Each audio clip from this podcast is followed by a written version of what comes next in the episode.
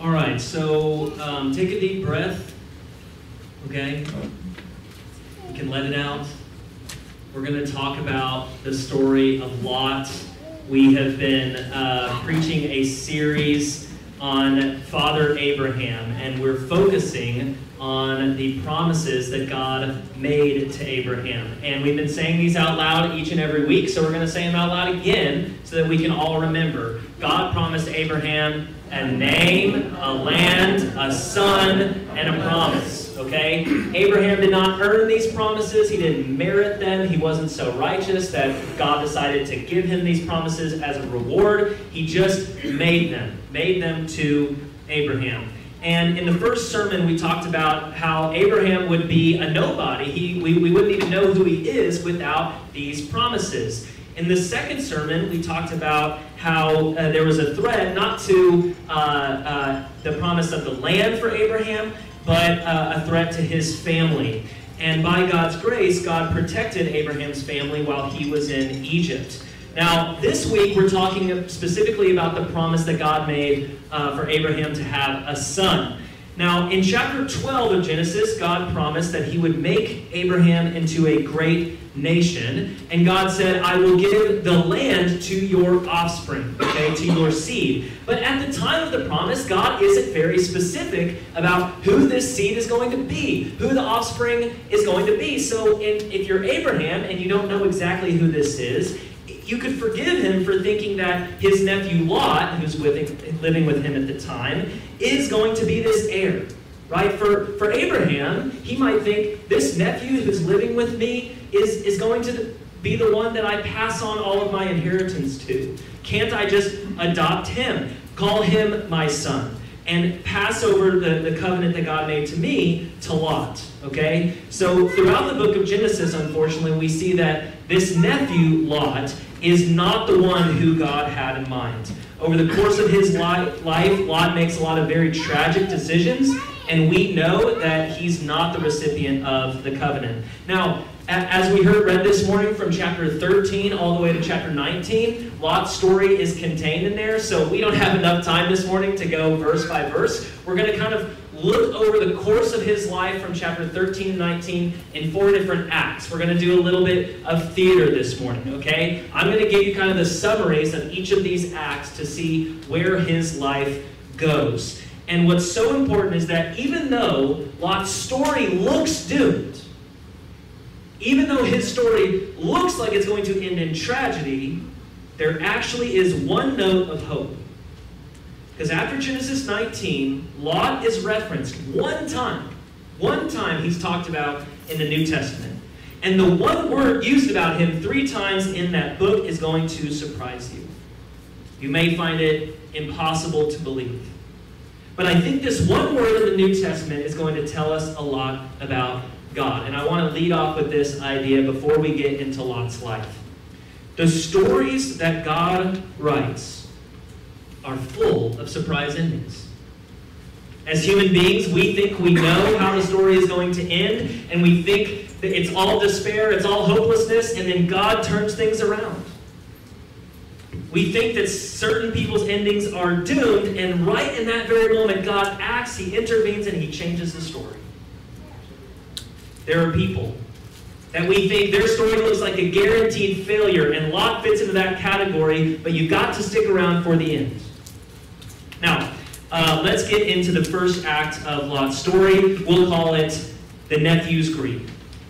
Last week we saw Abram and his wife Sarai leave Egypt, and when they leave Egypt, they are much wealthier than when they had arrived. Pharaoh gave them a lot of, of herds and livestock, and so that doesn't just bless Abraham, it also blesses his nephew Lot. But there's a big problem. We read in Genesis 13 that the land can't support both of them while they stay together. Their possessions are so great that that's not possible. Now, this verse up on the screen doesn't mean that they fill the entire promised land, like every square foot. It, that, that would be ridiculous. It just means that these, these herdsmen and servants of Abraham and Lot have all this petty competition and squabbles, and they need to figure out a plan. They need to figure out a solution. And so we read in verse 13, or in chapter 13, that quarreling arose between them. And so Abram suggests this Let's not have any quarreling between you and me, between your herdsmen and mine, for we're relatives, we're family, we're kin. Is not the whole land before you? Let's just part company. And then he gives Lot first dibs. He says, If you go to the left, I'll go to the right. If you go to the right, I'll go to the left. Okay? Now, here's the problem. This is a good solution to an understandable problem, but Lot actually doesn't listen to the suggestion. We read, Lot, Lot looked around, and he didn't look within the land, the promised land. He looks to the whole plain of the Jordan toward Zoar, which he says is well watered, like the garden of the Lord, like the land of Egypt. Okay, everything in the story so far is telling us that this is a bad decision. First of all, Lot is separating himself from Abraham. And God said to Abraham in chapter 12, I'm going to bless the whole world through who? Through Abraham. And guess what Lot is doing? He's disconnecting himself from the, the man of promise, the man of blessing. Okay? Second, I think this is a really big issue. He chooses somewhere outside of the promised land. He doesn't choose an area within the promised land, he leaves it entirely. And third, this is, this is so important. Those details are so crucial. He sees with his eyes that things are well watered. This is like the Garden of Eden. This is like the land of Egypt, which is so fertile because of the Nile River. Okay, th- these details are so crucial. This is just like Eve looking at the tree of the knowledge of good and evil. Right? I don't know if you remember this from Genesis chapter 3, but Eve sees that the fruit of the tree was good for food, pleasing to the eye, desirable for gaining wisdom. She took some and ate it. I think Lot is making the exact same decision that Eve made. He's greedy, he sees something he wants, and he tries to take it. And so he decides to leave Abram, leave everything behind, and we read this, this last uh, uh, verse in chapter 13. Now the people of Sodom were wicked and sinning greatly against the Lord. Okay? This is Act 1 of Lot's story. He separates himself from the man of promise, the promised land, and he goes and follows his greedy eyes. Okay? Then Act 2 gets worse. We'll call Act 2 the uncle's army. As soon as Lot moves to Sodom, we find out that he gets caught up in a huge mess. And we could go into all the details of this, of this war that he gets involved in, but the fact is that when he moves to Sodom, he's now under the king of Sodom. And when the king of Sodom goes to war, guess what happens? Lot is now involved in that war. We find out that his king goes to battle, he loses the battle, and Lot and all of his possessions get carried off in the war. We read they carried off Abram's nephew Lot and his possessions since he was living in Sodom. Okay? One man escapes this battle, okay? And he reports the bad news to Abraham. And if you're Abraham, you got to think, this is my nephew. This is the one candidate for my heir who could be the promised son that God was talking about. If he dies, I have no one left. Me and Sarah don't have any kids of our own. What are we going to do? And so he decides that he's going to take action. In Genesis 14, we read that he calls out 318 trained men born in his house and pursues this, this enemy force as far as the land of Dan. During the night, Abram divides his men to attack them, and he routed them, pursuing them as far as Hobah, north of Damascus. He recovered all the goods and brought back his relative Lot and all of his possessions. Okay, why does Abraham go through all this trouble to save his nephew? Because he thinks maybe this is the promised son that God was talking about. Now, think about this from Lot's perspective, right? He looked over this plain and he says, It's well watered. This is like the Garden of Eden. And guess what? The first thing that happens when he moves there, he gets caught up in all these unforeseen consequences. You think he might say, Time for me to move back with Uncle Abe, right? Things were better when I lived uh, with him right? I was blessed when I was around him, and now I feel cursed. Now I'm far from the man of promise. But the problem is, Lot doesn't change. We see another tragedy in Act, in Act 3. Lot is living in Sodom, and we find out that he is sitting at the gate of the city. Now, for 21st century readers, that detail doesn't mean anything, but at the time, if you were high up in the city, if you were uh, a, a local judge or a leader or a chief, you sat at the gate of the city. So Lot didn't just move back to Sodom, he rose in the ranks of Sodom. Okay? And this is when the two angels visit the city. Now, Lot knows how dangerous it is to be in this city. He tells these men who come to him, Please turn aside to your servant's house. And they say, No, we're going to spend the night in the square. He knows what that means for them. And so he insists so strongly in Genesis 19 Come with me, enter my house. Now, we read in chapter 19, before they had even gone to bed, we're talking a couple of hours into this city, all the men from every part of the city of Sodom surround Lot's house. They call to him from outside the house, Where are the men who came to you tonight? Bring them out to us so that we can have sex with them. Okay? This is a roving gang seeking sexual violence against two strangers to the city. I feel like this justifies the previous verse that this, this city is kind of messed up. They want to violate these two guests to the city. And at first you think, okay, Lot does the right thing. He's housing these two visitors, and he says, No, my friends, don't do this wicked thing. And then all of the credit that we might give to him is immediately washed away because of his suggestion. He says, Look, I have two daughters who have never slept with a man. Let me bring them out to you, and you can do what you like with them. But don't do anything to these men for they have come under the protection of my roof. Okay. As a father of a daughter, this is impossible for me to even fathom.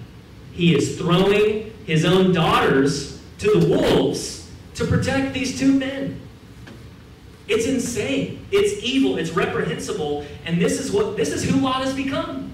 Right in Genesis 13, Lot was blessed. He was with Abram. He was in the promised land. Look at the man he's become over these years and over these chapters. Now, fortunately, these are not just any two men, they are angels sent from God. We find out that they strike the men who are at the door of the house, both young and old, with blindness, so that they could not find the door we realize that the city is in imminent danger. God is about to judge this city and destroy it. And the angels say, Do you have anyone else here, whether it's sons in law or daughters, anyone else in the city who belongs to you? You just got to get them out of here. We are going to destroy this place. The outcry to the Lord against the people is so great, he has sent us to destroy it. Okay?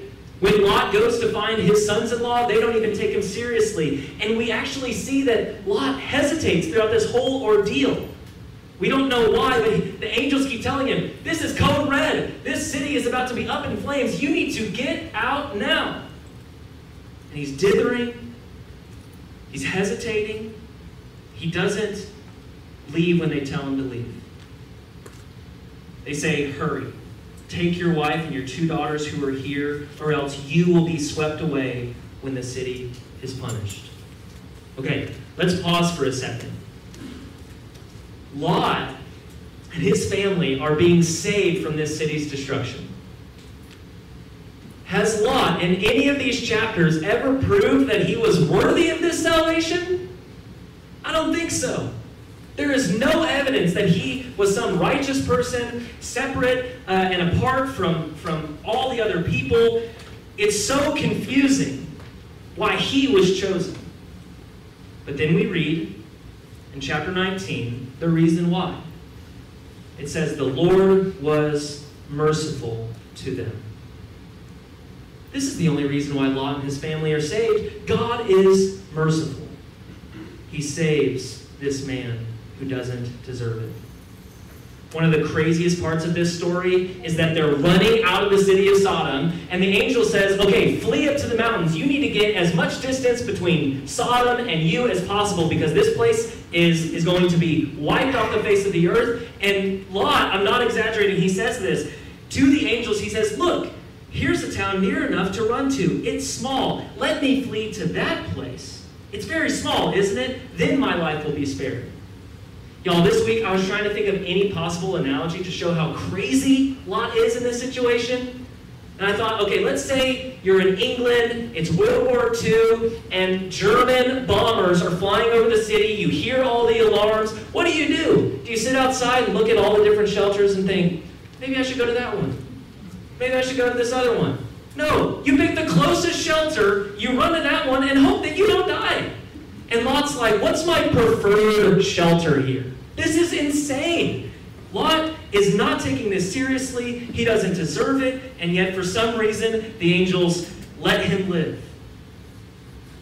God saves Lot without any goodness on his part. Now, I know a preacher shouldn't do this, but I actually hid part of the story from you.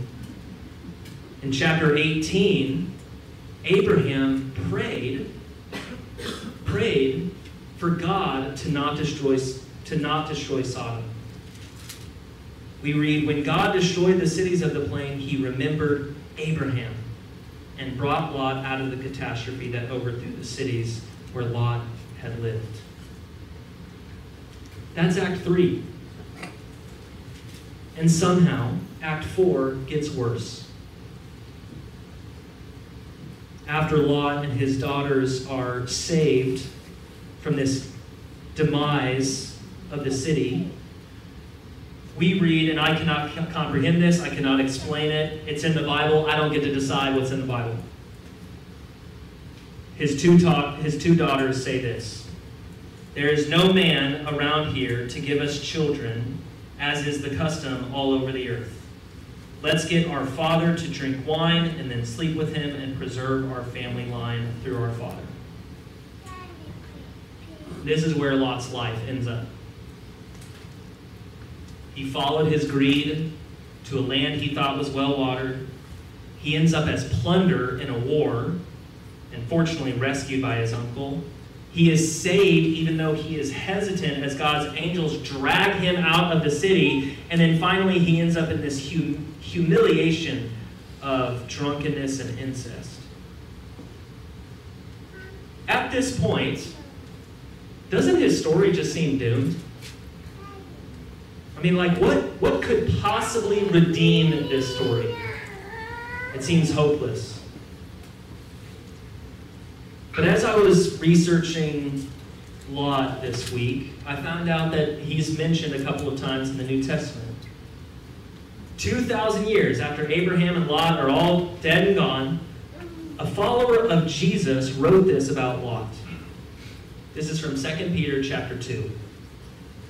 God condemned the cities of Sodom and Gomorrah by burning them to ashes and made them an example of what is going to happen to the ungodly.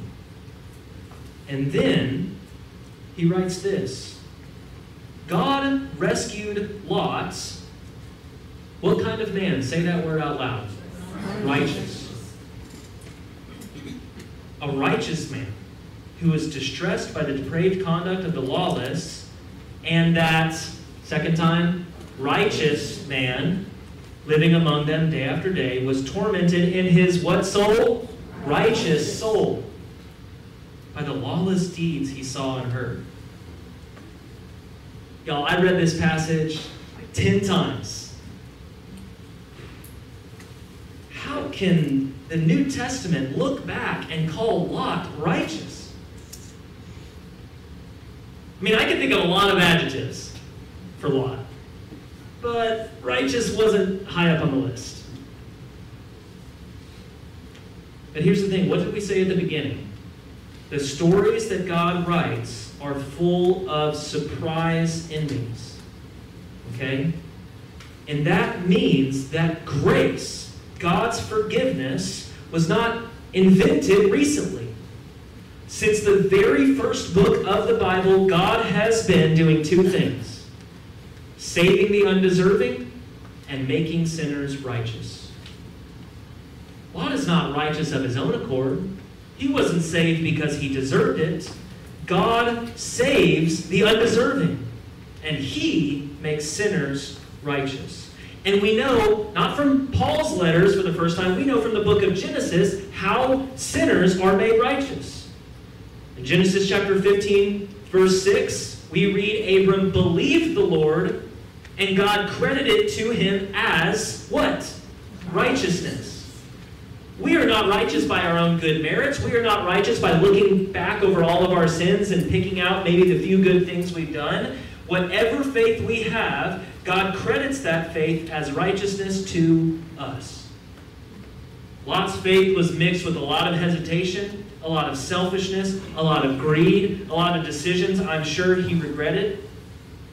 But however much faith he had in God, whether was small as a mustard seed, that was enough for the New Testament to label him righteous three times over.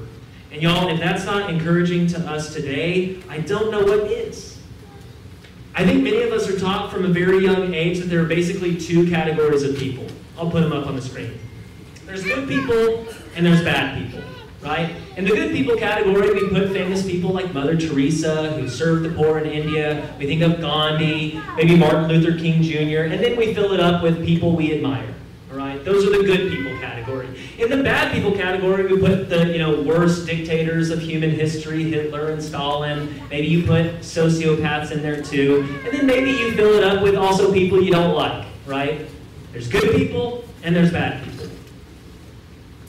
These categories are not Christian categories. The basic Christian category for all of us after Adam and Eve is sinner. We all belong to that category. And it means that inevitably we will do things like Lot did. We'll be greedy, we'll be selfish, we'll be caught up in consequences we couldn't have foreseen. We need to move past this way of thinking. Because here's the thing we're already like Lot.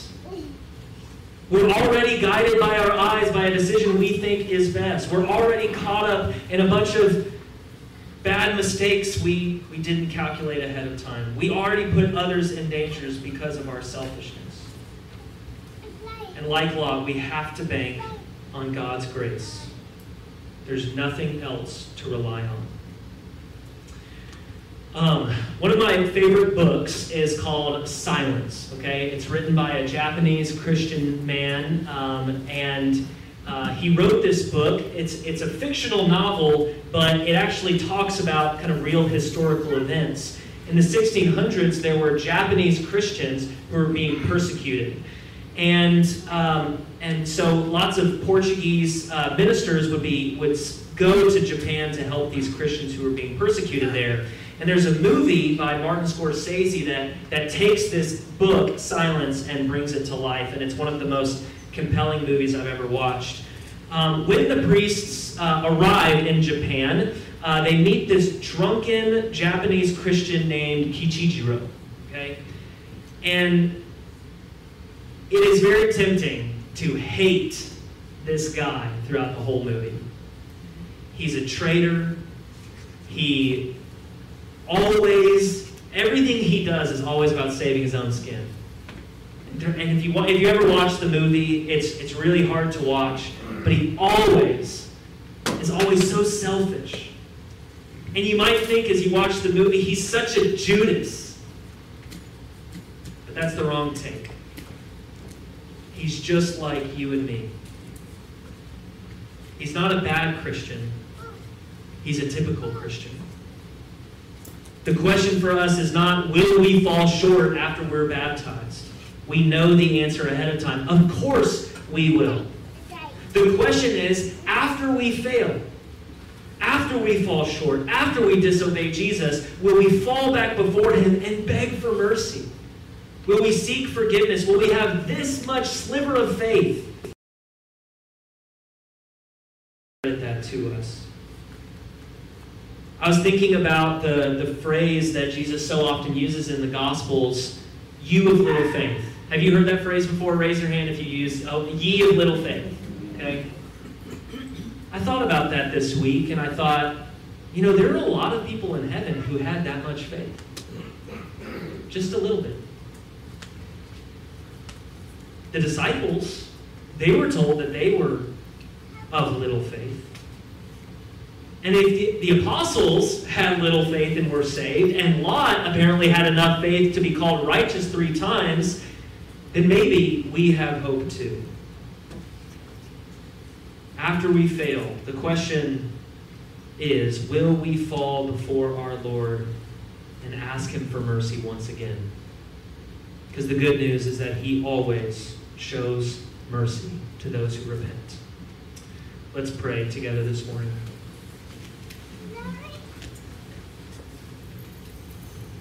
Father, as we look over the story of Lot, as we see the tragic decisions he makes, some of us may feel convicted that throughout our lives we've been like Lot, we've made all these these bad decisions and been caught up in unforeseen consequences, and we're, we're at the end of our lives and we just think, is there any hope for this to be redeemed? Is there any hope for this to change or to be turned around? Maybe some of us look at the story of Lot and think, I'm so glad I'm not like him. I'm so glad I've made good decisions. I'm so glad I've been a good person.